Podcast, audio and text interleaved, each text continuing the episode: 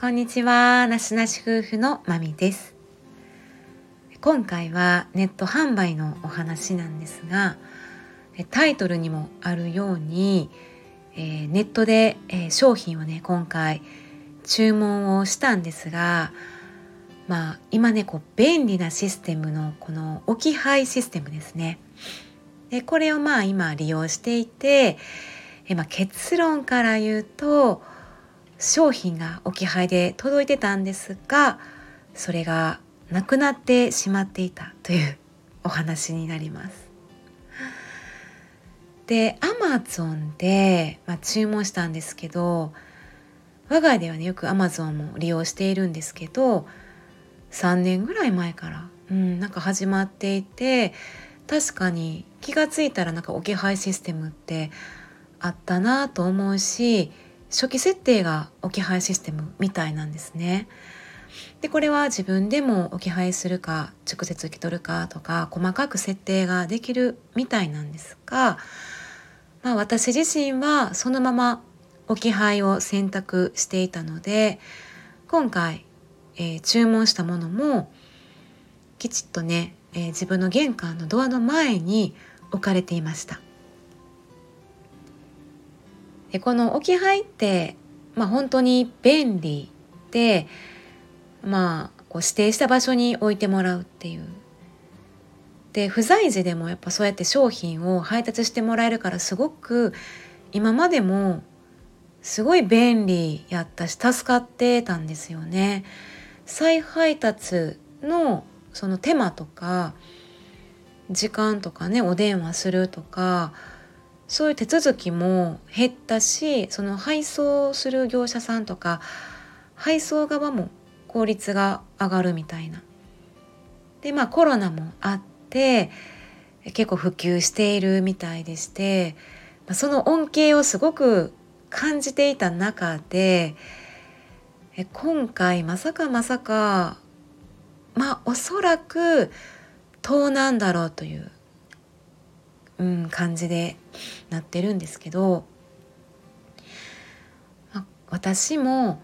その配達を完了された日に気づいていればよかったんですけど気づいたのがあの配達された日の4日ぐらい過ぎた時に荷物届いてないなって気づいたんですね。でその配達したされていた当日も私ね家にいたんですね。おそらくいた時間帯やったと思います、うん、だからちゃんと、えー、配達完了っていうメールを見て、まあ、配達状況もそこから今って見られると思うので、えー、何時何時何分に配達しましたってすごく便利ですよねあれメールが届くので。それさえその当日に見ていれば自分ですぐ確認できていたかもしれないんですが、まあ、自分もそこが、えー、反省点なんですね。で今回まあ4日ぐらいしてからえー、そういえば来てへんどうしたんやろと思ってメールを開きまあそこからこう写真を見るっていうところがあったのでそこをクリックすると配達員さんがきちっと、えー、写真を撮ってるんですね。証拠ですね、えー、自宅のドアの前にこの荷物の段ボール箱を立てかけている本当にまあ自分の自宅の写真があってまあ本当に確実に置き配しました。っていうことで写真をちゃんと添付するようにまあそこはきちっとしてはんねんなっていうところでまあそういうことを確認した上でうわでも届いてないってことは、まあ、考えられるのは本当に盗難かなというところでちょっと本当にショッキングな出来事やったんですね。まあおそらく、えー、まあ、うちはねあの外部の人は入れるところですのでもうどんな人でもねあの持っていこうと思えば持っていける環境であったので、えー、そういう宅配ボックスとか暗証番号付きのこうセキュリティがきちっとしたっていうところでもないのでリスクは本当にあるんですよね。まあそういうところも一人暮らしやったら、えー、まずそんなことは絶対にしていないと置き配なんてしないと思うんですがまあ今の環境であるのとまあこういったいろんなあのいろんな年齢層の方がいらっしゃったりあのまあ信頼を受ける方信頼したいんですよね。このあのご近所さんというか周囲の方々ってあのいろんな地域の方がいらっしゃるのでそんな変な人ってねまあいないしあまりそういうこともね聞いたことがないような周辺地域なので、まあ、そういった声もトラブルもそんなに聞かないしまあ今まで置き配ですごく利便性を感じていて助かっていたのもあって何も思わずにね、まあ、そのまま置き配をしていたと、いうところでまあ、こういうことがあったので、えー、置き配というものを一旦オフにオフしオフにしましたね。置き配設定を解除しました。うん、まあ、どんなに安いものであってもちょっとまあ怖いのでリスクを避けて、えー、置き配はやっぱしないでおこうかなと思いましたね。はい。で金額はもう先に支払ってしまっているので最初はもう泣き寝入りかなもう諦めようかなって思っていたんですが念のため、えー、こういった時の保証とか対応を、まあ、検索かけて、えー、調べてみたら、まあ、Amazon でこういった盗難で商品が届かなかった場合はあの返金とかそういう保証対応っていうのがされていますと、うん、出てきたんですね。でまあそれに沿って、えー、結果が結果お電話、うん、できたんですよね。もう最初公式から入っても全然電話するところにつながらなかったからいやもう途中でちょっともうなんなんアマゾンみたいな ちょっとアマアマゾンにもちょっとねこうなんか不信感みたいなちょっとモヤモヤしたものがあったんですけどあの安心してくださいちゃんとありましたね。はい。で、まあ、こういったお客様サポートみたいなところが自分のこのアカウントの中にあるので、そこからまカスタマーサービスで、そこからま注文内容で自分の注文した商品をこう選んで、じゃあこういろんなトラブルの内容というか、なんか選択が出てきて、まあ、届いていない商品の探し方みたいなところがあったのでそこをクリックするとあの今すぐチャットを開始するか、まあ、チャットですね。文字でチャットをして解決するか電話をするかっていうことところで、